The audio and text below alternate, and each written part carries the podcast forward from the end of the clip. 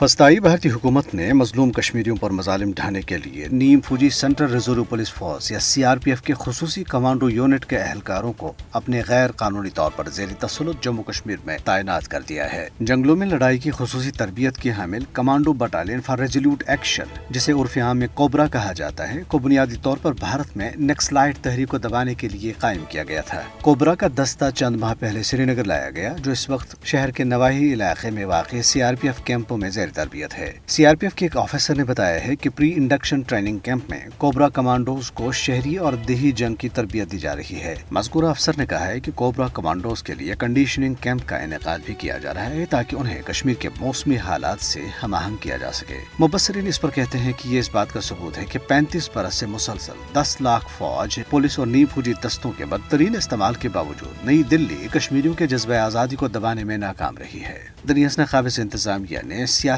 انتقام کی ایک کارروائی کے تحت کل جماعتی حریت کانفرنس کے رہنما امیر حمزہ کو کالے قانون پبلک سیفٹی ایکٹ کے تحت گرفتار کر کے بارہ ملہ ضلع جیل میں قید کر لیا۔ حریت کانفرنس کے ترجمان نے سری نگر میں جاری اپنے ایک بیان میں کہا ہے کہ بھارت کی ہر دھرم میں تنازع کشمیر کے حل اور خطے میں مستقل امن کو یقینی بنانے کی راہ میں سب سے بڑی رکاوٹ ہے۔ انہوں نے بھارتی فوجیوں کی طرف سے انسانی حقوق کی جاری خلاف ورزیوں پر شدید تشویش کا اظہار کرتے ہوئے عالمی برادری پر زور دیا ہے کہ وہ مقبوضہ علاقے کی سنگین صورتحال کا نوٹس لے۔ سیاسی ماہرین اور تجزیہ کاروں نے سری نگر میں اپنے انٹرویوز اور بیانات میں اس بات پر افسوس کا اظہار کیا ہے کہ نریندر مودی کی حکومت اپنی تحقیقاتی ایجنسیز کو تحریک آزادی سے وابستہ لوگوں کو جھوٹے مقدمات میں پھنسانے کے لیے ایک ہتھیار کے طور پر استعمال کر رہی ہے۔ انہوں نے کہا ہے کہ ان تحقیقاتی ایجنسیز کے اہلکار اکثر حریت رہنماؤں، انسانی حقوق کے کارکنوں، صحافیوں، یہاں تک کہ عام لوگوں کے گھروں پر چھاپے مارتے ہیں اور ان کے اہل خانہ کو ہراساں کرتے ہیں۔ انہوں نے کہا کہ یہ ایجنسیز ان لوگوں کو نشانہ بنا رہی ہیں جو مقبوضہ علاقے میں مودی حکومت کی فسطائیت اور رعونت کے آگے دبنے سے انکار کرتے ہیں۔ دنیا برطانیہ کے مشہور جریدے برٹش ہیرالڈ نے اپنے جولائی کے شمارے میں بھارت کی نام نہاد جمہوریت پر کڑی تنقید کی ہے۔ جریدے نے بھارت میں انسانی حقوق کی خلاف ورزیوں، مذہبی تقسیم،